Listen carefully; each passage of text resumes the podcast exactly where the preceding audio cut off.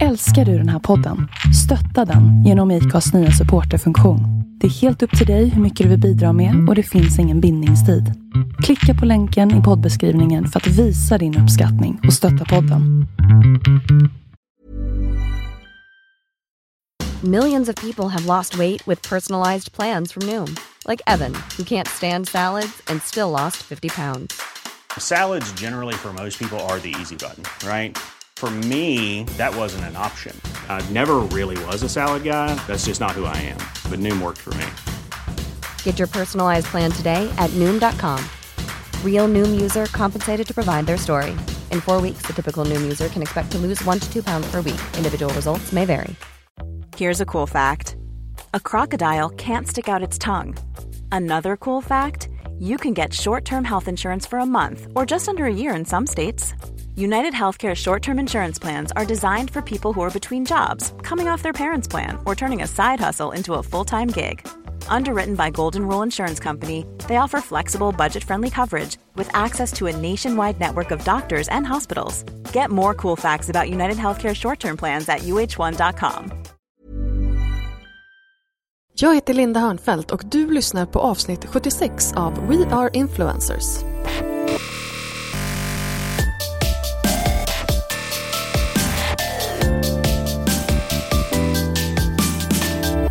Hej och välkommen till den här specialsäsongen av podden då vi fokuserar på mikroinfluencers. Det här är alltså nischade profiler som driver sina sociala kanaler som en del i sin business utan att ha eh, de här enorma följarskarorna men en väldigt tydlig inriktning på sina sociala medier. Jag heter Linda Hörnfeldt och jag är grundare av Influencers of Sweden som gör den här podcasten. Och mig hittar du på lalinda.se och ät lalinda på Instagram. Idag ska jag prata med Agnes Gällhagen. Hon är profilen bakom varumärket Cashew Kitchen som har sin grund i den vegetariska matbloggen med samma namn. Agnes titulerar sig fotograf, matkreatör och bloggare men är i botten utbildad inom klassiskt måleri, något som idag faktiskt ger henne ett försprång i sitt arbete. Eh, I vårt samtal så pratar jag och Agnes om eh, grunden i det hela, alltså hantverket och drivkraften i det man faktiskt håller på med. Hon menar att man bör kanalisera sin utveckling i sitt hantverk innan man ens börjar tänka på det här med samarbeten eller att optimera sina kanaler. För att om man har ett väl utfört hantverk så kan man tjäna bra pengar utan de här enorma följarskarorna. Och det här är någonting som Agnes är ett väldigt bra exempel på. Så här kommer den, min intervju med Agnes Gällhagen.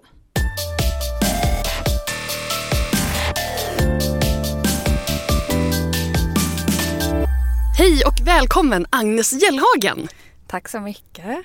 Jag älskar att jag är alltid så här Wee! och så gästen bara hej. Ja, men jag är ganska lågmäld som Det är person. du, det är väldigt sant. Det är väldigt sant. Du driver eh, varumärket Cashew Kitchen. Mm, det stämmer bra. Kan du inte berätta, berätta om dig själv? Eh, jag heter då Agnes. Eh, jag är 29 år, är från Stockholm och driver som du sa eh, varumärket matbloggen Cashew Kitchen. Sen typ fyra år tillbaka tror jag det är nu. Är det inte mer alltså? Nej, alltså jag har nog hållit på och bloggat sådär längre än så men just Cashew Kitchen är fyra år gammalt. Okej. Jag hette något annat innan som jag inte tänker dra här. Jo! Kom igen, det här är ju storytimen som man älskar. Så här, Agnes eh, cool 72 76. Nej, riktigt så illa var det inte. Det var ju fortfarande så här enligt eh, liksom någon slags mattema. Men okej, det hette Food and Green Forests från början. Oh. I typ ett år. Eh, och det skulle typ handla om så här mat och miljö. Jag tyckte det var fint. Ja, Fast men det var så himla långt. långt. Ja, och folk var så här, vad var det hette nu igen? Ja. Det var liksom inte tillräckligt catchy. Nej. Nej, Cashew Kitchen är ju verkligen snappy. Ja, det var tanken Ja, när jag startade det. fortsätt. med namnet. Eh, ja, men så det eh, gör jag. Jag jobbar som matkreatör eh, och bloggare.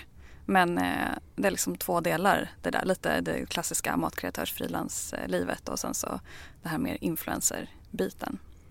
Matkreatör. Ja. Eh, förlåt, du skulle säga någonting mer. Nej, jag ska bara säga att och nu snart så flyttar jag till Piteå. Så att jag kommer inte vara den här eh, innerstads Stockholmsboen så länge till. Nej men alltså you and me both. Vi Mm. tar ju båda sikte på, på Norrland Mm, i år. Det Det är är, nice. det är ju så, så intressant. Men varför Piteå? Ja, för att jag träffade en kille där. Mm. Love brought Mm. you to the north. Mm. Mm. Så att eh, jag flyttade in hos honom helt enkelt. Oj, oj, oj. Mm. Ja, men vad spännande. Men alltså, jag tycker att vi tar det här lite grann från början. Hur, hur blev det bloggeri för dig? Eh, bra fråga. Alltså det var typ ett infall.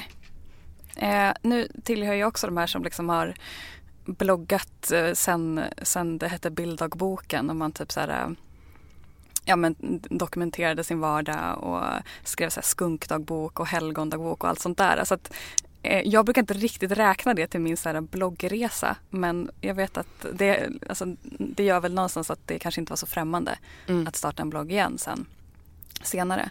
Men matbloggandet började jag med typ för att jag hade hoppat av konstskolan och var ganska uttråkad. Och var, ja, till och med innan jag hade hoppat av och kände bara så här, lite paniken började krypa över att inte ha någon kreativ outlet. Och då så läste jag lite matbloggar just då som jag hade så snubblat över. Det var Green Kitchen Stories som jag började läsa och hade egentligen alltså, ingen koll på matbloggande. Men jag såg att de gjorde det och de gjorde det jävligt bra. Och jag tänkte typ så här, oj wow, kan man göra det här? Det vill jag också göra.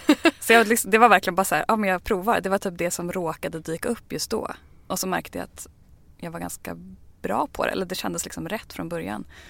Eh, Och när var det här? ja. ja men det måste ha varit 2013 Mm. kanske. Mm. Ja, Och då var det Food and Green Forest, eller hur var det? exakt. Mm. Jag var tvungen att tänka efter, var det det hette? Inte Jag så är bra ändå ganska nöjd att jag kommer ihåg Ja. det sådär på en, en gång. Ja. Men konstskola? Ja, jag läste frikonst på Valand i Göteborg då. Mhm. Eh, så jag hållit på med, alltså har egentligen den bakgrunden med så måleri och skrev mycket texter och gjorde allt möjligt så. Du är en konstnärssjäl. Ja men verkligen. Men har foto varit liksom också en, en del i det konstskapandet eller kom Mm, den in? Lite. Alltså jag lärde mig ändå så grunderna typ på konstskolan och så redigering och photoshop och så ganska basic. Så det gjorde väl också att steget dit var ganska kort. Men snarare alltså måleriet skulle jag säga. Det är typ det som jag kopplar mitt foto till mer Mhm. idag och de så principerna som jag lärde mig då. För att jag, jag är skolad i klassiskt måleri och verkligen så här oljemåleri och typ så färglära och sånt och det har Det är verkligen du och Monet liksom. Ja, ja. jag var mer, eh, mycket mer realistisk i mitt målande. Men det har liksom verkligen... Eh, Då har jag ingen konstnär som jag liksom kommer nej, på. alltså jag vet inte om jag hade någon jag kan Monet och van Gogh typ. Ja. That's it. Var, ja, jag hade typ ingen stor förebild där heller. Men, eh, men det märker jag går igen när jag fotar. Att jag tänker så här på färgerna och på så negativa rum och liksom sådana där. Nu pratar du ju Teorier. språk som jag inte förstår. Förklara, vad betyder det? Ja men med färger så, så tänker jag jätte... Nu kommer ju väldigt... Vi kommer Ja, det väldigt, blev väldigt nördigt på en gång. Ja, på Ja. en gång. Precis. Jag tänkte att vi skulle vänta lite grann med Ja. det. Men vad fan, Men vi jag kör. kan, jag, jag kan dra det lite Mm. snabbt. Mm. Så med färger så tänker jag jättemycket på komplementfärger i mina bilder. Och det är liksom färger som sitter på motsatt sida om färgspektrat. Eh, och de funkar som att de lyfter varandra. Så rött och grönt till exempel är Ja. Och med, Lila och grönt. lila och eh, gult. Lila Blått och gult. orange. Blått Mm. och orange, okej. Jag har fått, anledningen till att jag vet det här det är att för jag har gröna ögon och då ska jag ha lila eh, ögonskugga för att framhäva Ah, mina gröna smart. ögon. Det har jag aldrig fått eller aldrig ens tänkt på att man kan ha, tänka i den aspekten. Så att det, var, Ja. det, var, det var därifrån det, Ja. min kunskap kom. Men jag då. tänker på det med foundation för jag har ganska så här ro, rosaaktig hy. Mm. Ehm, och då ska man typ tydligen ha lite så här grönt i foundation. Ja men precis, Alltså, det för att jämna. Och det är samma sak toner. också med eh, alltså concealer och sådär. Ja, att då ska den ju vara lite röd för att jämna ut det blåa. Eller gul för att jämna ut det blåa. Ja. Skitsamma, nu kom vi in på Men en det, är helt liksom, annan. det både lyfter och tar ut varandra. Ja, Så det kan man tänka på i redigering och styling och så. Och sen med komposition så tänker jag jättemycket på de negativa utrymmena också och kan verkligen så titta på vad betyder det? Att det är tomt? Ja men det är där det inte händer någonting. Det Okej. är det som är lite så mell- mellanrumsformer liksom mellan själva huvudmotivet. Eh, att de har också en form och en karaktär och tycker det är så här spännande att titta på typ så blurret i bakgrunden och så här krämigheten i den och kvaliteten i den och så här. Så det kan bli ganska nördigt med foto också. Och det kommer mer från måleriet för mig. Vad spännande. Mm. Och jag tycker också att alltså, alla de här olika beståndsdelarna. Jag har ju sett, du har ju till exempel du har haft eh, Instastory takeover på Mm. Influencers of Swedens konto och sådär. Och då hade du ju en liten sån här flatlay-kurs Mm. typ. Hur man kunde, ja precis, matstyling eh, så. Och hur man då kunde lägga upp det just för att det skulle flöda och det skulle Mm. ha de här olika beståndsdelarna och sådär. Det är ju superintressant för jag tror inte det är jättemånga som tänker på just de detaljerna utan man lägger upp och så hoppas man att det blir snyggt liksom. Mm. Det är ju väldigt intuitivt också. Alltså det är det ju för mig med när jag jobbar. Så det blir lite en efterkonstruktion att analysera det på det sättet. Men det kan ju vara väldigt hjälpsamt för någon som kanske inte, där det inte kommer lika naturligt. Att man har de där verktygen. Eh, men alltså jag måste ju ändå, för mig är det ändå, det sitter ju liksom lite i, i ryggraden. Alltså att jag kanske lärde mig det där för många år sedan. Och sen så har det blivit mer ett öga för form eller vad man ska säga. Eh, så det är inte så att jag heller varje gång jag ska styla en bild sitter och tänker på typ så här, ah, nu måste jag ha någonting i det motsatta hörnet för att det ska balansera. Alltså det kommer ganska naturligt. Annars var det jättejobbigt om man ska behöva Ja, gå till alltså, teorin gud, varenda gång. utmattande. Men eh, tror du att man kan lära sig det där Ja. ögat? Ja, det tror jag. Jag tror att det är någonting alla lär sig. Alltså bara för att eh, man lär sig det genom att man håller på mycket. Och de som liksom verkar ha ett öga för det idag har förmodligen liksom hållit på mycket och varit kreativa när de var små. Så att det kommer ju genom liksom övning. Eh, det tror jag verkligen. Jag tror att alla har det mer eller mindre i sig. Sen kanske det är lite svårare för vissa att lära sig. Om man är liksom ja, men ovan att eh, vara konstnärlig på det sättet. Precis, man kanske måste ha liksom någon form av fallenhet och tycka att det är roligt främst. Ja, det är det. Just det här med det här kreativa. Mm. Alltså jag tror kanske inte att man tycker att kreativitet på det sättet är roligt om man inte har fallenhet för det. Nej, men jag tror verkligen att alla har kreativitet inom sig. Men sen kan det ta sig uttryck på jättemånga olika sätt. Alltså det kanske inte är på ett så typiskt så konstnärligt sätt. Men jag har svårt att tänka mig att man kan leva utan kreativitet. Alltså verkligen, jag tror att det kan komma i väldigt så små former också. Ja, alltså det, men när du liksom, för du, du får ju frågor hela tiden, så här fotofrågor. För det är ju ändå din, alltså okej nu känner jag att vi måste backa lite grann för alla vet ju inte riktigt vem du är eller hur, hur det här Nej. kommer sig. Berätta om Cashew Kitchen. Det är en eh, vegetarisk matblogg med mycket fokus på det visuella. Eh, där jag skriver liksom om så här, både om matstyling och matfoto men också ganska mycket om eh, högkänslighet och att eh, vara egenföretagare och introvert. Alltså det är liksom mycket livsstilsinslag eh, också. Det är inte bara recept. Men även om det är liksom stommen. Så. Och det är ju framförallt på Instagram som jag har blivit stor. Det började liksom på Instagram för mig. Eh, så att ja, det är på Instagram och på bloggen som jag gör här. Än så länge inget rörligt material. Men det kanske kommer. Mm. Har du någon Eh, plan eller? Ja, men jag ska bara... göra lite så med, eh, i samarbete med andra så att jag inte behöver lära mig det från grunden. Nej. Det är väldigt skönt. Mm. Men sen är ju stories ganska tacksamt. Ja precis. Och börja det, med, liksom. det kan jag känna liksom, det kan jag komma över och, och filma korta snuttar och sådär. Men om man ska göra mer matvideo så vill jag liksom att det ska bli snyggt på en gång och då har jag liksom inte tålamod och, Nej men det förstår jag för du har ju satt en så hög ribba. Ja, det är jobbigt att gå tillbaka då och om man liksom var nybörjare på någonting. Mm. Men Ja, jag där, förstår det. det får man ju bara komma över. Alltså det, så, så, blir, så måste det ju vara om man vill utvecklas inom något. Ja, för jag menar just det här att som sagt du får liksom dagligen frågor kan jag tänka mig kring ditt fotograferande och, Mm. och då blir det ju ofta också så här, vad använder du för kamera? Som att det är den Det viktigaste ligger biten. inte jättemycket i kameran. Nej. Men jag får, det, du har helt rätt, det är en jättevanlig fråga. Därför att det är den enkla lösningen, Mm. tror jag. Mm. Istället för att öva Mm. så tror man att ja, om jag köper en ny kamera så löser det sig och då blir allting bra och jag blir jättebra. Mm. Men det är ju inte kameran. Vad skulle du Nej. säga är liksom den enskilt viktigaste grejen för en bra bild? Oj. Alltså, um, jag, jag skulle säga att det är liksom allt det där som är i den, den analoga biten. Alltså eh, balansen i, i färgerna och i och kompositionen, alltså själva stylingen. Då kan du ta en mobilbild som blir jättefin. Och Sen- bra ljus. Ja, ja men precis. Naturligt ljus är, är väldigt viktigt för mig i alla fall. Men allt annat är liksom finish, alltså om man har ett bra objektiv eller redigering och sådär. Men grunden ligger egentligen i att du har gjort en välarbetad styling och, och balanserat färgerna bra mot varandra. Mm. Alltså jag vet ju det här när vi fotade, jag och Elin Kero fotade mitt bokomslag. Förlåt. Mm.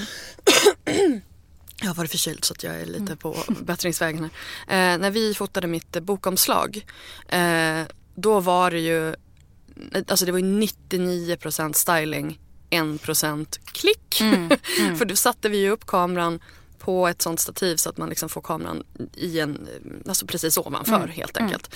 Um, och sen så är det ju bara styling. Flytta mm. runt och mm. Eh, dutta och lägga grejer under så att det ser ut som att det är rakt. Oh, och... verkligen. Det är det som tar tid.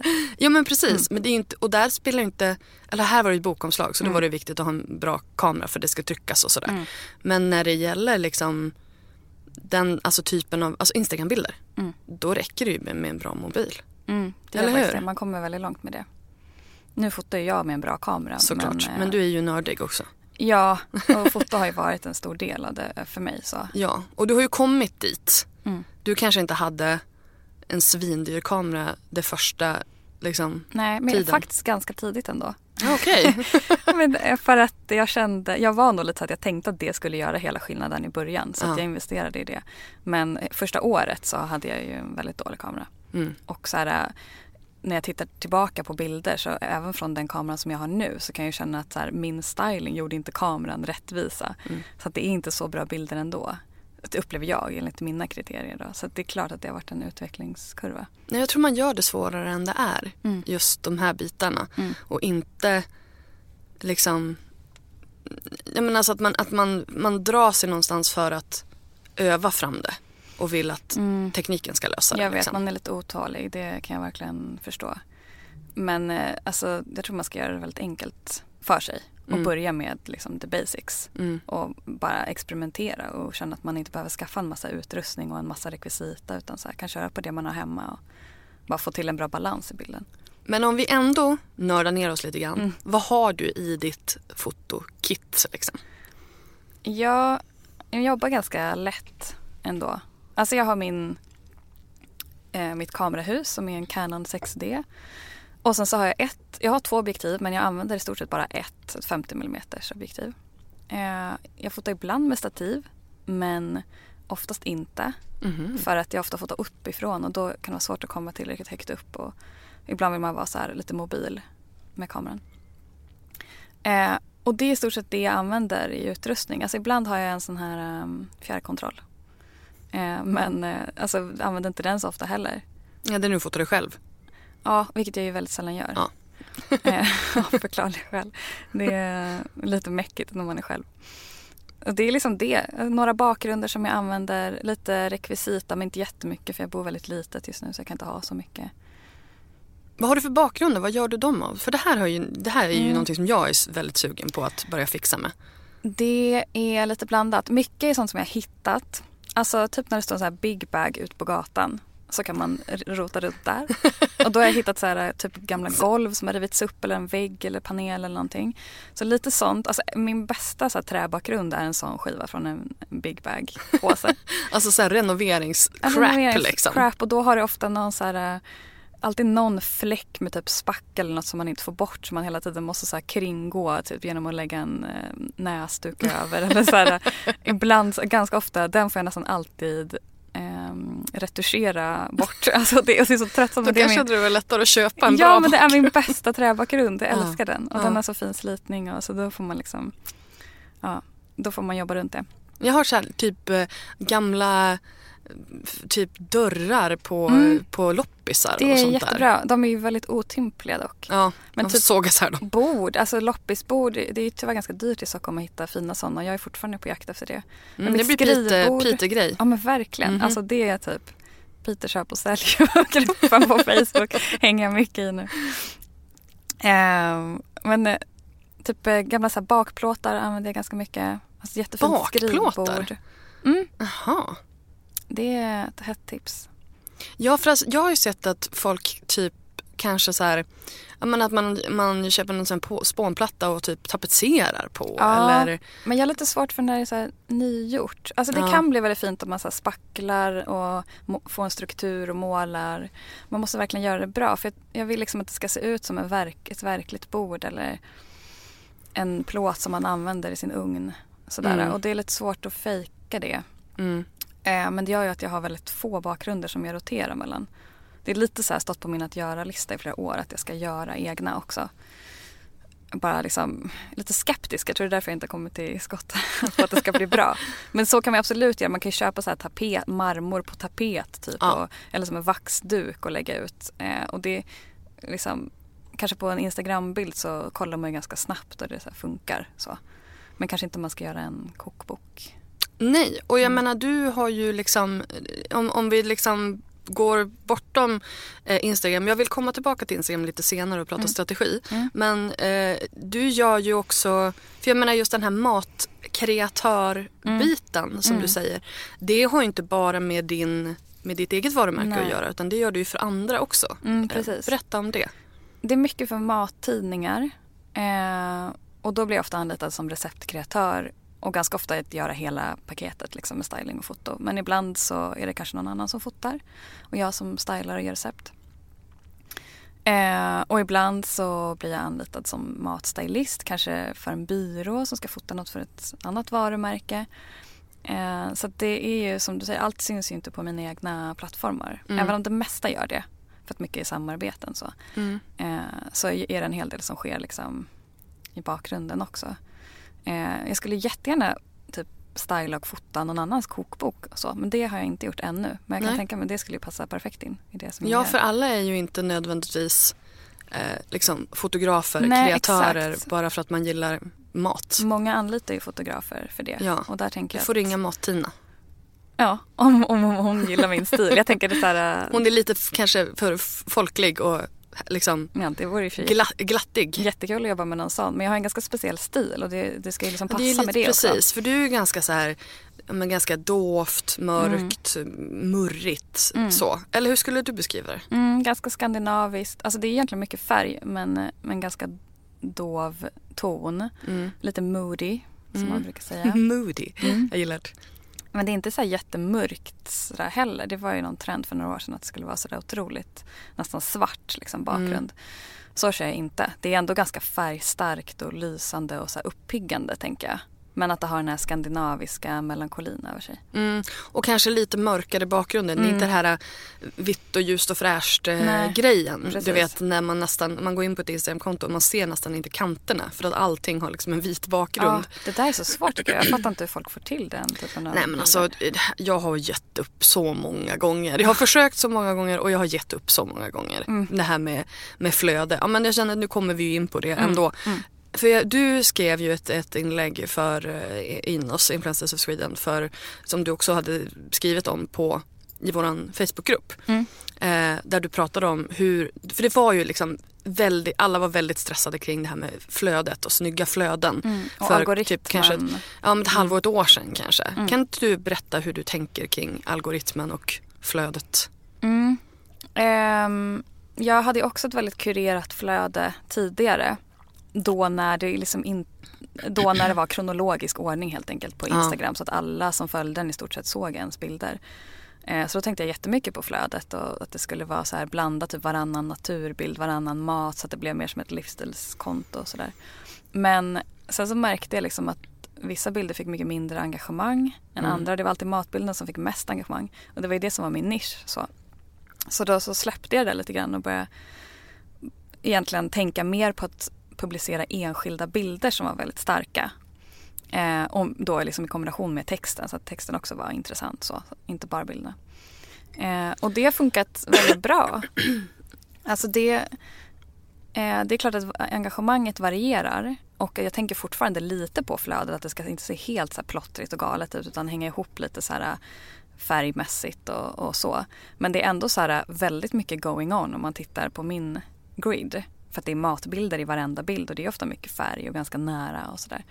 Eh, men jag släppte lite på det och kurera och det, det har faktiskt funkat. Alltså jag upplever att det är lite så man får tänka, man får ha så e, slagkraftiga bilder för att på något sätt slå igenom den här algoritmen så att folk uppmärksammar det man gör och att ens följare faktiskt ser, ehm, eh, ser ens bilder och också lite får, lite får det de förväntar sig. För de följer ju mig för att de vill se en viss typ av bilder och frångår man det för mycket eller är för splittrad så tror jag att man också tappar folk som kanske bara ville se maten. Och det kanske är så tråkigt att så här, ja, man publicerar bara samma typ av innehåll hela tiden. Men det är ändå så här, jag upplever att jag kan vara jättekreativ i, i, även i den ganska smala nischen. Så finns det så otroligt mycket man kan göra. Och jag måste ändå tänka lite på vad mitt varumärke står för och det är färgstark vegomat. Eh, och då kanske jag inte kan visa allt som jag vill visa i just den, på just den plattformen. Men däremot kanske jag kan visa det på bloggen. Där kanske det finns mer utrymme för andra typer av bilder. Mm. För det är många nu som känner att de tappar följare och det går liksom utför och det, det är mm. jobbigt. Hur, hur, upp, hur upplever du det? Jag upplever att det har saktat in. Eh, jag märker också att det går mycket trögare att växa. Men du eh, växer fortfarande? Jag växer fortfarande men ganska långsamt ändå tycker jag. Eh, men samtidigt så, jag försöker inte, faktiskt inte titta så himla mycket på följarna nu för att det, i och med att algoritmen styr vilka som ser ens innehåll så ser ju ändå inte alla som följer mig mitt innehåll utan det blir kanske viktigare att titta på hur mycket engagemang varje bild har. Det är egentligen det som är den markören som ja, både företagen och vi själva borde titta på. Och där får jag ändå bra engagemang med mycket kommentarer och folk som ger sina egna, mm, delar sina erfarenheter och ger tips och, och sådär. Så att jag jobbar mer på att liksom få upp det engagemanget eh, snarare än att stirra mig blind på hur många följare jag har. Det är ju mm. väldigt, eh, väldigt smart. Mm. Um, men jag kan också tänka mig att man, det är ju väldigt lätt att fastna i det där. Att sitta och stirra på hur många likes man får och hur många följare man har och, mm. och sådär. Mm. Alltså hur ofta postar du? Kanske fyra gånger i veckan. Ja, du, gör inte, du kör inte varje dag? Nej, ibland gör jag varje dag men ofta så blir det några dagar där jag inte hinner med och inte har något att posta. Känner du att det påverkar? Alltså det gör ju, det skulle ju såklart växa snabbare om jag postade oftare. Men då kanske jag inte kan upprätthålla den kvalitet som jag vill och det är ändå det viktigaste. Ja för du är ju också så här, du gör ju inte den här att du lägger upp en bild och så lägger du en smiley typ. Nej. Utan du har ju som ett litet blogginlägg mm. nästan. Texter med styckindelning typ. Ja men mm. faktiskt. Alltså, och sitt, du skriver inte de här, du måste skriva mm. de här innan. Jag skriver dem på datorn i ja. Evernote. Ja. Som jag har också på telefonen så kan jag copy-pasta in Plockar upp dem där, mm. ja men det är ju jättesmart. Mm. Använder du något verktyg för att tidsinställa? Nej, inte på Instagram. Nej. Eller egentligen inte alls. Vad jobbigt. Mm, jag vet men det går ju ändå inte att... Alltså, tycker jag har provat men nu, där. nu går det ju. Nu finns det ju, jag tror att Later har gjort ah, okay. så att det går att... man kan faktiskt publicera. Du kan faktiskt publicera. Ah. Eh, och jag vet att Buffer som jag använder mm. jobbar på det. Eh, för att Instagram har ju nu släppt på det här att mm. man ska kunna mm. schemalägga. Um, nej men för jag tänker liksom att du har ju också så här, du hade ju din blogg på engelska tidigare. Mm. Hade du både svenska och engelska eller hade du bara, bara engelska? Alltså jag har haft så mycket olika. Eh, jag kommer inte ihåg vad som var först men jag har haft på både engelska och svenska och ibland bara på engelska och nu har jag bara på svenska. Nu har du bara på svenska ja. och så sen har du på engelska på Instagram. på Instagram. Är det så du har tänkt att du delar upp det då? Ja, det vart som så. alltså, Eller är du fortfarande lite kluven? Kan, nej, men jag känner att jag kan inte övergå till att skriva på svenska på Instagram. Därför att dels så verkar inte folk bry sig så himla mycket om det för det är kortare texter, det är lättare att svälja liksom. Men då skulle jag tappa så mycket folk där. Alltså jag har en ja. väldigt stor internationell följarskara där. Mm. Så där känner jag att det kan få vara kvar på engelska. Ja, och då blir det ju också lite grann så här att bloggen är lite närmare lite grann för de svenska följarna. Mm. Och eh, då, kan, då kan Instagram få vara lite internationellt. Mm. Har, du, har du märkt, hur, vad har du fått för respons på den uppdelningen? För det är ganska nyligen som du började mm. skriva på svenska. Alltså de svenska läsarna älskar ju det. Och ja. jag märker att jag får bättre engagemang och, och, och, bättre trafik till bloggen när den är bara på svenska. Men många på Instagram störs lite grann på att jag promotar blogginlägg där och så, så kommer de till bloggen och så är den på svenska. Mm. Och jag vet inte riktigt hur jag ska lösa det där. Google att, Translate? Ja, för det är ju många som läser med Google Translate och mm. samtidigt så vill jag ju promota det. Och så finns det så begränsat med utrymme i stories till exempel att skriva så här obs, det är på svenska. Ja. Alltså då tänker jag så här, ja ja, det får väl några får väl bli lite irriterade över det då. Ja, och så länge man har den där translate-knappen liksom tillgänglig, tänker Mm. jag. Men sen, jag menar visst längre fram om du märker att det är jättemånga som efterfrågar Mm. en engelsk blogg, då kanske du får köra en parallell. Men det är så jag tänker. Det kanske är en framtida strategi att så här, när jag har möjlighet kanske att ta in en, ju- en assistent Ja. som kan hjälpa till. Och, Men då måste det ju Rodda löna sig. ja, Alltså du, man kan ju inte sitta och jobba dubbelt med så mycket material som det där ändå är. nej det var därför jag övergick till att bara Ja. skriva på svenska till Mm. slut. Och sen är det ju också liksom en, en grej med samarbeten och sådär. Mm. Hur tänker du där? Och hur känner du att företagen har reagerat på det här med språkskillnaden? Jag tror att det är jätteviktigt att skriva på svenska om man riktar sig mot eh, svenska företag och en svensk publik, vilket jag ju ändå gör i första hand. Eh, så därför så har det varit, det är också en av anledningarna till varför jag ville börja skriva på svenska igen. Eh, så jag märker ju att jag har fått fler samarbeten sedan dess helt enkelt. Nu Vad kul. var det ju ett halvår sedan jag bytte till svenska. Lite drygt. Ehm, så att det tror jag är väldigt viktigt. Ja, alltså jag försöker tänka väldigt mycket på vilken publik jag riktar mig åt och vilken publik jag vill nå mer i framtiden. Inte bara på den som jag har nu. För att jag har ju en stor internationell publik fortfarande eftersom jag skrev mycket på engelska tidigare. Men en strategi för mig är ju liksom att ja, börja använda mer svenska hashtags på Instagram till exempel och, och försöka att liksom växa min svenska publik. För det är där jag ser min framtid framför allt. Jag tror att det är där någonstans som många fastnar. Mm. Att de tänker liksom att ah, men nu måste jag köra på engelska för då har jag en chans att få en större publik. Exakt, det var ju så jag tänkte från början. Ja. Problemet, eller det är egentligen två problem som jag ser det med det och det är ju ett, ja du, får, du har möjlighet att få en större publik men du har också sjukt mycket fler konkurrenter. Ja. Ehm, och två, det är jättesvårt att sälja in samarbeten när du har en, en, en så spridd publik. Mm. Det är väl alltså, det är väl jättebra om man, om man vet att man har en jättestor publik i kanske Tyskland eller England och kan visa på det. Men Mm. ofta är det som du säger, alltså det är sån minimal procent på varje land. Att Precis. det är nästan irrelevant, det är bara globala varumärken som det funkar för då. Mm. Och sen kanske inte det är den typen av jobb man är ute efter. Alltså det kanske, man kan ju få andra typer av möjligheter om man blir stor globalt.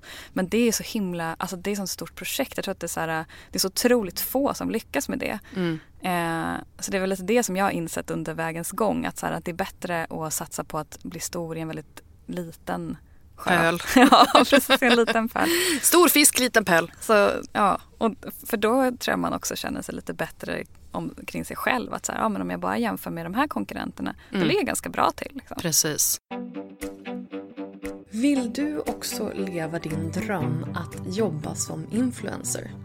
Vi på Influencers of Sweden hjälper dig att leva den drömmen. Vi är samlingsplatsen för bloggare, youtubers, instagrammare och andra kreatörer inom sociala medier och vi arbetar för att du ska kunna göra det du älskar, att inspirera människor. Influencers of Sweden är ett unikt nätverk för dig som är influencer. Och I ditt medlemskap så ingår bland annat inbjudningar till exklusiva seminarier och nätverksträffar, eh, tillgång till vårt fantastiska medlemscommunity och en kvalitetsstämpel för dina kanaler. Som medlem i Influencers of Sweden blir du en viktig del av en organisation som finns till för att utbilda, inspirera och stärka social media influencers som yrkeskategori. Bli medlem på influencersofsweden.se. När du lyckas, lyckas vi. Det här är ju en säsong om mikroinfluencers och du är ju en, en som sagt en ganska stor mikroinfluencer-fisk i en liten pöl. Ehm, om man då jämför, hur många följare har du på Instagram nu? 51,6 tusen. Då ligger du egentligen lite över Mm. min gräns där på 50 000. Men, Ja, Instagram har ju dragit iväg där. ja. Bloggen är ju betydligt mindre. Hur många läser den? Alltså som mest har jag nog 10 000 i månaden. Mm. Mm. Men, men för en sån nischad, för en vegetarisk matblogg Mm. så är ju det väldigt mycket ändå. Ja, det kanske är det. Ja, men alltså jag Mm. tänker liksom, tänk 10, alltså 10 000 personer på en månad som letar efter vegetariska recept. Mm. Det är ju en väldigt specifik det är en väldigt Mm. specifik målgrupp. Mm. Och just därför så kan du också jobba med specifika annonsörer. Men eh, hur, hur jobbar du med, eh, med samarbeten? Ehm, Alltså annonsörer. Ja, jag, har, jag gör ju bara redak- redaktionellt innehåll till mina samarbetspartners. Jag har inga annonser eller någonting. Inga banners. Inga banners. Nej, man måste ha inga... så sjukt mycket sidvisningar Ja, för att det ska löna det är som sig. inte värt det. Nej. Och jag har inga affiliate links heller. Mm. Utan det är i stort sett alltid att jag skapar recept och bildmaterial och text ehm, till mina kunder. Och så brukar det publiceras både på bloggen och Facebook och Instagram. Mm. Och det ligger ganska mycket jobb bakom ett sånt inlägg. Alltså det är inte bara som ett köpt inlägg där man skriver någon kort text. Och, alltså, nu förstår jag att de allra flesta lägger mycket jobb på sina sponsrade samarbeten. Men just när det ligger ett recept bakom så blir det som ännu en nivå av innehåll Absolut. som Jag, menar, jag, skapas. jag gjorde ett, ett eh, samarbete med EF, språkresor, för Mm. inte så länge sedan. Och då använde jag ju bilder som jag redan hade tagit. För Mm. att det, fann, alltså, det, skulle, det skulle ju vara resbilder. Liksom. mm. Så då använde jag bilder som jag redan hade tagit. Plus att jag skrev om min egen språkresa. Så jag tog en bild från när jag gick i åttan. Jag var jättegullig. hade pudelfrilla och liksom, jag hade inte, hade inte haft min tandställning. Eller Nej. det var innan jag fick tandställning. Ehm, så det gick ju otroligt mycket fortare Mm. att skriva än om jag skulle ha gjort ett recept, eh, lagat maten, Mm. stylat, fotat, redigerat, hela den grejen. Såklart. Mm. Så varje gång jag gör ett sånt samarbete så är det ett ganska stort pådrag. Eh, och jag bloggar ju oftast bara en gång i veckan av den anledningen att det är så mycket jobb bakom. Eh, så att jag tar ganska bra betalt vilket gör att jag behöver inte göra jättemånga samarbeten heller. Det är liksom nu är jag i en sån här ovanlig period när det är ett samarbete i veckan. Eh, och det händer ju i stort sett aldrig annars. Det kanske är max en gång i månaden. Varför tror du att det är mycket just nu?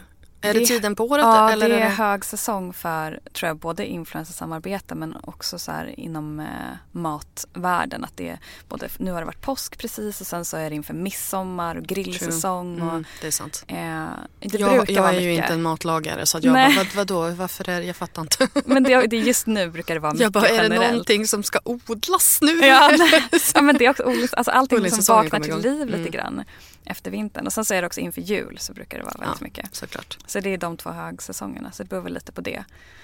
Och sen så tänker jag att det beror på att jag växer och blir bättre på det jag gör och får fler och fler Absolut, kunder absolut. och större nätverk. Och Jag tänkte där. liksom att, att du är bra, det är ingenting jag ifrågasätter. Det här var snarare liksom just det här hur, att det ligger liksom i, i, den, ehm, i, i kalendern. Så. Ja, det. Men ehm, det är ganska sällan som jag pitchar mina egna samarbetsförslag.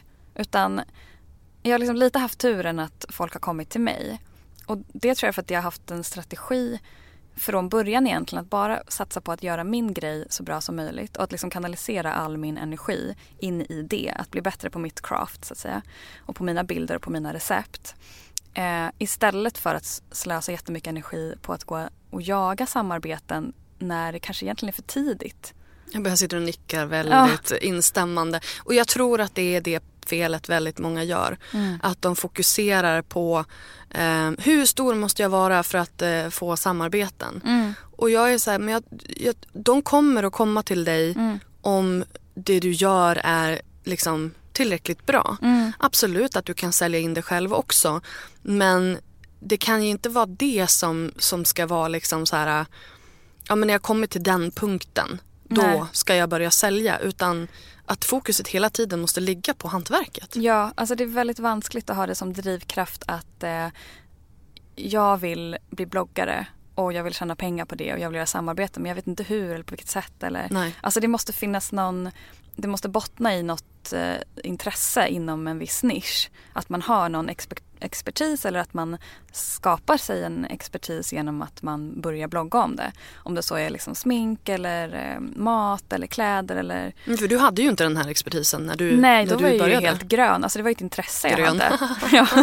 Vegetariskt. ja, precis. Jag var på, i dubbel bemärkelse väldigt grön. Eh, och det är jag fortfarande. Men, eh, för då tror jag att det blir hållbart också. Man ska ju också hålla på med det, kunna jobba med det och tycka att det är kul länge. Eh, så det, det, det där med samarbeten och så, det kommer ju så småningom. Om man är bra på det man gör. Precis. Sen är strategi också viktigt men jag tror att så här, det coret eller liksom ens essens är mycket viktigare i ett tidigt skede. Mm. Nu är det, det är först nu som jag kan försörja mig på heltid på det här. Och då har jag liksom gjort det ändå ganska mycket på heltid i fyra år. Mm. Vid sidan av liksom deltidsjobb. och Så. Men det här, och det här tycker jag ju är otroligt eh, fascinerande. Just det här att, att man inte lägger fokus på just det här och just samarbeten också. Jag tror att det är vanskligt att eh, liksom ha det som mål att folk ska vilja annonsera hos en. Mm. För jag känner att du har ju ändå också en, ett annat ben i det här, eller du har inte bara ett ben, men du har ju liksom matkreatörbiten att du jobbar liksom, mm. att du gör det här för, för andra. Mm. Eh, men sen har du ju också eh, haft workshops och, mm. och sådana saker och, liksom, och, och lärt ut.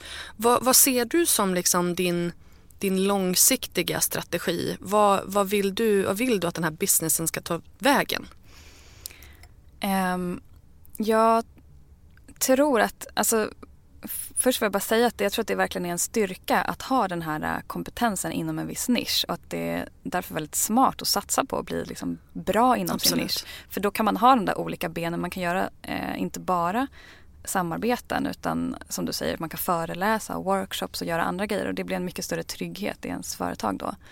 Eh, så jag känner att det har varit jättehjälpsamt för mig att kunna ta de här mer traditionella liksom, frilansjobben som matkreatör också. Eh, och alltså om jag tänker på framtiden så känner jag lite så här just hela den här biten med samarbeten, den influencerbiten tror jag inte kommer vara det som jag gör om jag tittar väldigt långt framåt. Jag tror att det är någonting som jag gör väldigt mycket nu och som jag liksom testar lite och ser hur mycket jag kan göra. Eh, jag har svårt att se att jag kommer känna att det är hållbart att göra det här om tio år.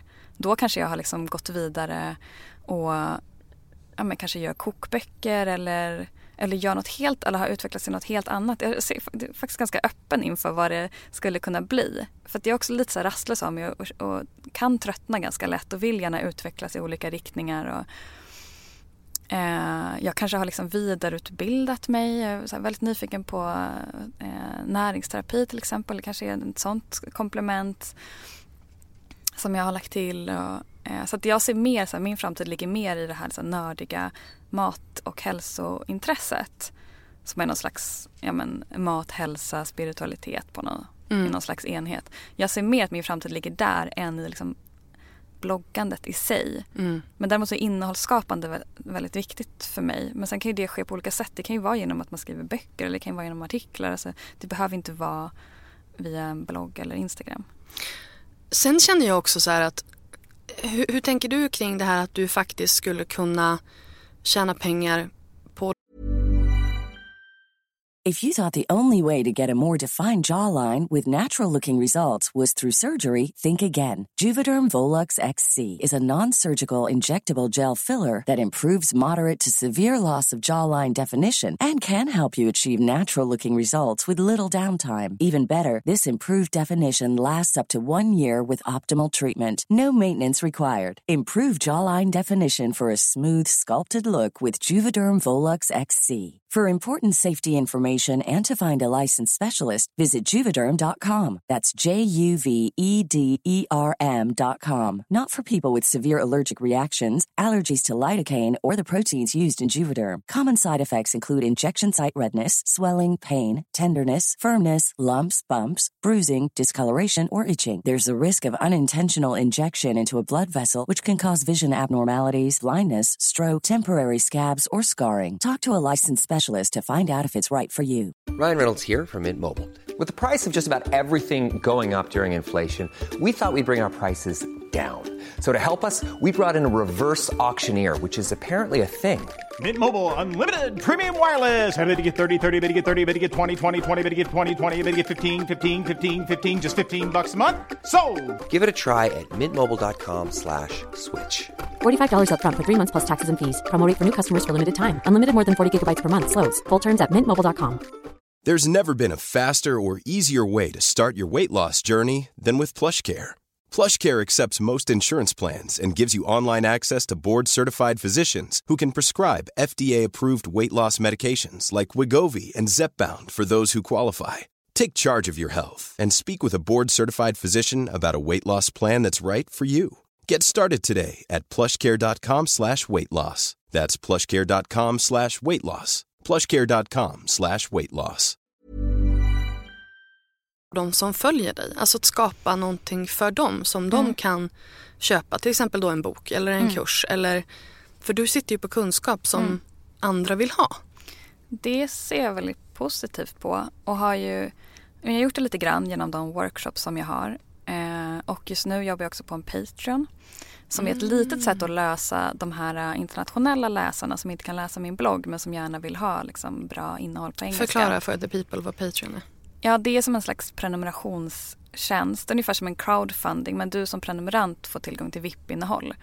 Eh, så då kan man skapa liksom VIP-blogginlägg i stort sett som, mm. som folk får köpa för att ta del av. Mm. Och då kanske det är lite mer matigt innehåll och sånt som tar lite mer tid som man inte hinner göra annars. Och det, jag är väldigt pepp på det för då kan man verkligen så få möjlighet att ja, skapa allt det där som man så här, och helst skulle vilja göra men inte har tiden till. Ja. Det är det enklaste mm. sättet egentligen att ens följare blir ens kunder ja. kan man säga. Mm. Så att ens, ens följare faktiskt då lämnar en peng och supportar en mm. snarare än att man ska gå the long way around med annonsörer. Mm. Och jag tror att det är smart och eh, eller jag tror att Patreon kan vara bra om man har en internationell följarskara för att det är folk som är mer vana vid betalinnehåll tror jag. Mm. Det kan vara svårt i Sverige. Mm. Eh, så därför riktar inte jag det till svenska läsare i första hand. Um... Jag supportar två personer mm. på Patreon. Jonna Jinton och Elin Kero. Ja, snyggt. jag har också funderat på om jag ska supporta Jonna Alltså jag ger dem liksom en, en dollar ja. i månaden så det är ja. liksom inga pengar men det är ändå Nej. så här. Jag ville ändå bara börja lite grann någonstans. Att, mm. Och liksom vänja mig själv vid det här. Mm. Och så här, två dollar i månaden, det märker man ju inte. Det, så det försvinner ju bara någonstans. Ja. Men det är mycket för dem. Exakt. Eller kanske inte just den dollarn men ändå. Liksom. Ja men om många gör det. Precis. Så, så är det precis. jätteviktigt. Så att ja, min, mitt mål är ju liksom att under ja, men under, gärna under i år åtminstone kanske supporta tio stycken mm. kreatörer som mm. jag gillar. Mm. Och det är liksom, ja men vad blir det, typ så 70, 80, 80, 90 spänn i mm. månaden. Mm. För att liksom mina favoritkreatörer ska kunna få göra sin grej. Mm. Och det tycker jag är en, det tycker jag är en fin grej. Liksom. Ja, det tycker jag med. Och jag tror att det är så här, viktigt att också börja vänja den här publiken lite ja. grann vid att men det tar väldigt mycket tid och, och, kraft och pengar att skapa det här innehållet. Mm. Så det är lite så märkligt att förvänta sig att allting ska finnas där gratis. Mm. Och, men det är svårt, alltså det är en jätteutmaning när det har funnits gratis innan. Absolut. Så jag försöker tänka i så fall att det, då ska det tillföra ytterligare någonting mer som, som ens gratisinnehåll inte gör. Mm. Ja, men jag gillar till exempel det Jonna gör för att nu får man då följa med bakom kulisserna när hon skapar sin kulningsskiva. Mm. Mm. För det är, ju, det, är ju, det är ju den egentligen som hon vill att Patreon ska eh, finansiera. Ja. Och då, då får liksom den publiken den bakom kulisserna bitarna mm. bara. Mm. Och då skulle ju du kunna då ge dina följare eh, bakom kulisserna material när du mm. fotar eller mm. beroende på vad det är för någonting de vill ha. Guider och Precis. lite mer välarbetade texter. Och... Ja. Ja, så det, det är in the works. Ja. Sen tror jag inte, jag vet inte om det kommer vara det mest lönsamma jag någonsin har gjort. Men, Nej, men, men alltså, det är alltså, inte det viktigaste se. heller. Det beror lite grann ja. på hur det här utvecklas. Och, mm. och det här beror ju också så otroligt mycket på den relationen som man har med sina följare. Mm. Hur känner du liksom som matkreatör som inte är, alltså du är ju inte med speciellt mycket på bild och sådär. Du är ju med mm. både, och det här, det här tror jag är skitviktigt, alltså just det här att du syns både på bloggen mm. och på Instagram, att det finns en bild på dig. Mm. Eh, där du står och smakar på någonting och mm. ser så här mysig ut. Mm. Och då, liksom, nej, men då känner man att ja, men då har man, du ser lite så här härligt um, vi står i köket och lagar mat mysig ut. Det vilket... som en matpersonlighet på den där bilden. Ja men, det, men, man, men man, känner att, man känner att man, att man bondar med dig då. Mm. För då känns det som att aha, vi lagar mat ihop, typ. Mm. Um, så att man får den familjära känslan. Det är jätteviktigt att vara med på bild. Jag försöker att bli bättre på det. För att få den där connection. Även om man liksom bloggar om någonting som inte är ens mest privata personliga liv. Så, så tror jag ändå att här, man behöver få veta vem som står bakom det här innehållet. Mm. För annars blir det så anonymt. Mm. Och då, ifall då du skulle liksom byta plattform, börja mm. skriva om någonting annat eh, eller då önska att folk ska stötta dig på ett eller annat sätt. Då måste de ju bry sig om dig och ha den här relationen till dig. Mm. Annars så Annars så kommer de ju inte att bry sig tillräckligt Nej, mycket. Precis. Så etablera den personliga kontakten är jätteviktigt. Och det kan man ju göra på andra sätt också. Så det försöker jag göra i texterna och i mitt tilltal. Absolut. Och, att jag liksom ändå, ja men i min e-mail klubb som jag har också Mm. får jag ofta jättemycket så personliga svar tillbaka som jag alltid svarar på. Och ibland så blir det liksom en brevväxling fram och tillbaka mellan de, som de mest dedikerade läsarna. Så det är ju att liksom nära sitt eh, Wolfpack på något sätt och, och knyta dem Wolfpack, till sig. jag gillar det. Ja men det är liksom ens tribe på Ja. något sätt som, som alltid stöttar en och då måste man ge tillbaka till dem och svara och engagera sig i det de gör. Och, ja, det behöver inte vara så många människor Nej. men en- man har ju, alla har nog den där lilla gruppen dedikerade följare. Men det här är ju grejen med mikroinfluencers också. Du Man behöver inte ha många men de behöver vara engagerade för, Mm. att, det ska, för att man ska kunna konvertera på något sätt. Mm. Alltså det låter så himla, vet man säger så, bara, du vill bara tjäna pengar på mig. Men Mm. han, alltså, i slutändan så vill man ju, man vill ju ge värde Mm. som någon ser så pass mycket värde i att de kanske då vill betala för det. Ja, och För det att är, det är som väl- en kom, ens kompisar Ja. nästan. Så om man tänker så här, ja, det kanske bara är 20 personer som är sådär äh, dedikerade och engagerade. Mm. Men om, om, om jag ger ett genuint tips till dem Mm. på något, någon produkt som jag tycker är jävligt bra som jag använder själv. Oavsett om det är via ett samarbete eller inte. Mm. Då kommer ju de verkligen ta till sig det och de kommer tipsa vidare till sina vänner. Mm. Eh, och den typen av alltså tips från en vän är så otroligt mycket mer värt än någonting som man ser på en eh, eh, annons eller liksom en smält upp på en, eh, en busshållplats. Så. så jag tror att det, vi måste lära oss att värdera, eller ja, värdera det värdet både i ens prissättning och motivera det inför Mm. kunden om man ska göra samarbeten som mikroinfluencer. Absolut. Nu är det ju så här, jag har ju precis eh, startat en mailinglista. Ja, spännande. Eh, ja, jag har inte skickat ut något mejl än, för jag tycker det är lite läskigt. Mm. Eh, samtidigt som jag har börjat skriva på någonting och då blir jag alltså, jag blir så mycket mer exalterad inför det än Mm. inför någonting annat. För det känns ju som att jag då skriver till mina kompisar. Mm. Alltså, hur tänker du inför din, din mailinglista och har du några tips? Alltså, du vet ju att det, är, det finns en mottagare där. Det är det som gör det så roligt att, att skriva. På, ett, Jag kommer att bli kränkt om inte alla öppnar mejlet. Ja, på en blogg så är det liksom, du bara skickar ut det i etern. Du vet liksom inte om det når någon. Men på en mailinglista så är det så väldigt tydligt att du når de här personerna. Mm. Och jag tycker att, eh, för mig har det varit så att jag kan vara ännu mer personlig där för att det är en sluten grupp så jag vet att det når liksom inte utanför Mm. det. Eh, Jag kan ha ett ännu mer personligt tilltal för att det är som att skicka till vänner och många av dem är mina vänner också. Alltså både över internet och verkliga vänner. Så det har funkat bra för mig att vara personlig. Eh, jag följer en del e-maillistor och jag har väldigt svårt för när det är en så säljig titel. Mm. Typ så här uh, One more day left of discount code bla bla bla. Du vet att det blir för mycket så här. Så trött på discount ja, man codes. ska känna sig så här jag vill jag super- köpa någonting då kommer jag köpa det ändå. Ja, ja, det kan liksom inte, primära fokuset kan inte vara att sälja någonting. Nej. Eller att klicka sig in på det här och ta del av de här freebiesarna. Och, eh, det, det är inte den typen av innehåll jag dras till i min inkorg i alla fall. Utan det är mer en ganska personligt blogginlägg. Som känns som att det verkligen är exklusivt. Mm. Ehm, ja, Men hur att- väljer du då vilket innehåll som du lägger på bloggen och vilket du skickar ut? För jag menar, Mm. jag kan ju tänka så här, om jag skriver ett jättebra mail Mm. Då tänker jag, åh herregud, det här skulle ju vara ett jättebra blogginlägg. Ja, men då kan du väl lägga det på bloggen också senare. Så det har jag gjort flera gånger. Alltså att den som är med på e-maillistan får som ett En förhandstitt. Mm, okej, och sen så okej. kanske det kommer upp några veckor senare när det liksom Okej. inte är lika aktuellt längre. Ja. Nu är det också så här, bloggen är på svenska för mig och e-maillistan på engelska. Så det är också så här ett bra sätt att, om jag vill ha vissa typer av innehåll som jag vill eh, duplicera. Mm. Eh, men jag brukar inte tänka, planera liksom inte e-mailinnehållet på samma sätt utan där är det mer så här, ganska ofta att jag sätter mig ner och skriver en så life update. Okej. Ehm, och sen så Så du säljer ingenting där liksom? Alltså jag har inte så mycket att sälja än så länge. Nej men, när mer jag här, har- läs det här, klicka in det här, gör Nej, det här. och det liksom. blir, jag kan ju inte, jag önskar att jag var lite mer strategisk i mitt språk och val tidigare. Så att jag kan liksom, ja, men tipsa om blogginlägg jag skrivit. Men nu är det så här, ja, men ingen kan ju läsa den då för det är på fel språk. men däremot när jag startar Patreon så kan jag ju, alltså då är min primära liksom målgrupp där kommer ju vara de som är på min e-maillista.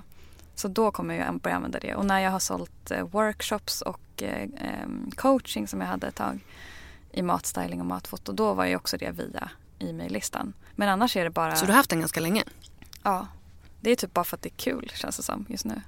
Men, jag, ja. jag, tror att kontentan här är att man måste spela the long game. Mm. Det är inte så här... Alltså strategi, jättebra. Men du kan inte ha en strategi som går över en månad eller två månader eller tre månader. Du måste ha den som går över tre, flera år. Ja. Och allting måste liksom gå i linje mm. med varandra. Mm. Sen absolut att man får liksom ändra sig. Eller man får, livet tar olika vändningar och sådär. Mm. Men, men, det, men det kommer att märkas ifall du gör de här skiftena enbart av strategiska anledningar. Du startar en e-mail-lista för att en månad senare lansera en onlinekurs. Och... Ja men typ, mm. lite, alltså lite sådana saker.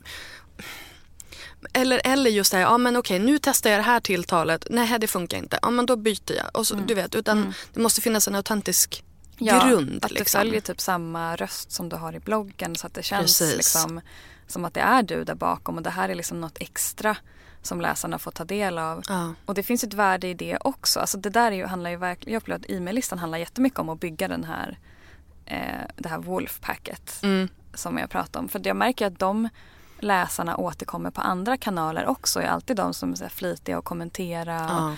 och, och, verkligen slukar det innehåll mm. som jag publicerar som handlar om matfoto och matstyling. Eftersom det är liksom min mitt incentive för att skriva upp sig på listan är att man får den här kursen i matstyling ja, och matfoto. Just. Och då det, får du rätt personer också? För rätt personer ja. som också gillar det andra innehållet jag skapar. Mm. Och som om jag skulle släppa en kokbok som kanske översätts till något språk skulle de nog vara väldigt eh, likely att köpa den. Mm. Eh, och de tittar på alla mina stories där jag liksom, eh, berättar om matstyling. Alltså det, så det är ändå, det föder liksom in i varandra. Mm. Allt går liksom inte att mäta i ett sånt monetärt värde. Nej, inte än. Nej. Men det kommer ju också. Sen gäller det så här, skapar man någonting som de här personerna verkligen vill ha och mm. ger dem ett värde, då kommer du också kunna omsätta det i pengar. Mm, om jag skulle vilja, men det är inte Precis. alltid det viktigaste. Alltså jag känner också att jag har ju lite... Du måste överleva Agnes. Ja men jag har ju de här samarbetena lite för att jag ska kunna skapa gratisinnehåll till ja. mina läsare också. Så att den som blir liksom irriterad på det kan ju också... Nu händer det väldigt sällan att jag får den kritiken men då kan man ju tänka på det att så här, ja men då kan jag göra en massa andra grejer som jag bara gör för att det känns roligt och för att jag vet att mina läsare tycker om det. Mm. För att jag har någonting annat som, som finansierar det här. Det behöver inte komma direkt från läsaren. Liksom. Så det var jättebra om de också slipper betala. Absolut, mm. absolut. Jag tänker liksom bara, det, finns, det är ju liksom två olika strategier helt mm. enkelt. Mm. Får jag fråga vad du, vad du tar för ett blogginlägg eller en, en sån där paket? Alltså det är jätteolika. Så det kan, det kan variera beroende på vad som ska ingå såklart. Men eh, eh det brukar ligga runt 12 000 för ett Instagraminlägg. Ungefär samma för bloggen. Mm. Så typ så 30 för hela konkarongen? Ja, 30, och så 35. extra om man vill ha stories. För att stories är väldigt mycket värt just nu. Det är ja, nästan absolut. ännu fler som tittar på det än som ser ett eh, mm. vanligt inlägg. Ja. Jag, tycker det, ja, men, alltså jag tycker det låter toppen med tanke mm. på hur mycket, eh, ja, men hur mycket tid du lägger på det och den mm. kvaliteten som du producerar. Mm. Men du, då vill jag avsluta med tre tips. Mm -hmm. Vad, vad, vad, vill du säga till the micro-influencers där ute? Jag känner att det här avsnittet har varit proppfullt med en massa sådana tips. Men eh, du får liksom koka mm. ihop det lite så här i slutändan. Då vill jag säga, ja, utan inbördes ordning då, men först core first strategy later. Eh, som var lite det vi pratade om. Att så här, kanalisera din energi på det som är ditt craft och experimentera där och utveckla det så att du känner att du liksom blir bättre på det som är din grej. Innan man börjar tänka för mycket på så här, ah, vilka kunder ska jag rikta mig till och, och hur ska jag kurera mitt flöde och ska jag starta en e-maillista bla bla bla. Utan liksom fokusera först på vad som är essensen i det du gör. Um, sen tänker jag också att det är ganska bra att ha ett extra jobb ganska länge ändå så att man inte känner den här, så här ekonomiska stressen av att man måste gå runt från början. Um, för då blir det också att det så påverkar vilken typ av innehåll som man skapar. Och det är skönt att kunna vara så fri i att bara få vara kreativ och utveckla det och göra det som känns roligt. Uh, tills man märker att det börjar flyga. Liksom inte ha bråttom i den processen. Ta bra betalt, även om du är liten. För att det ligger så himla mycket mer än liksom läsa siffror i det där. Utan det är liksom kvaliteten på, på det som du gör och värdera din kompetens och all tid som du lägger ner på det här jobbet och allt från att svara på mejlen innan till att svara på kommentarerna efteråt. Processen är mycket längre än vad man tror så räkna in det. Och leverera därefter. Ja, mm. såklart. Man ska mm. kanske, man får ju, men det tror jag, liksom får man ett rimligt pris så tror jag att också ens, eh, då blir man mer motiverad att göra ett bra jobb. Så det där går liksom hand i hand. Mm. Jättebra. Toppen, tack snälla för att du var med Agnes. Tack för att jag fick vara med. Du har precis hört ett avsnitt av We Are Influencers, en podcast från Influencers of Sweden. Glöm inte att gå in på iTunes och lämna ett omdöme eller ett betyg på podden om du tyckte om den. Det hjälper fler att hitta till podden. Så tack för det! Har du några frågor eller någon kommentar angående podcasten så är du välkommen att besöka vår Facebook-sida eh, Influencers of Sweden eller hitta oss på Instagram eller Twitter. Där heter vi Influencers SE. Jag heter Linda Hörnfeldt. Tack så mycket för att du har lyssnat. Vi hörs nästa gång. Hej då!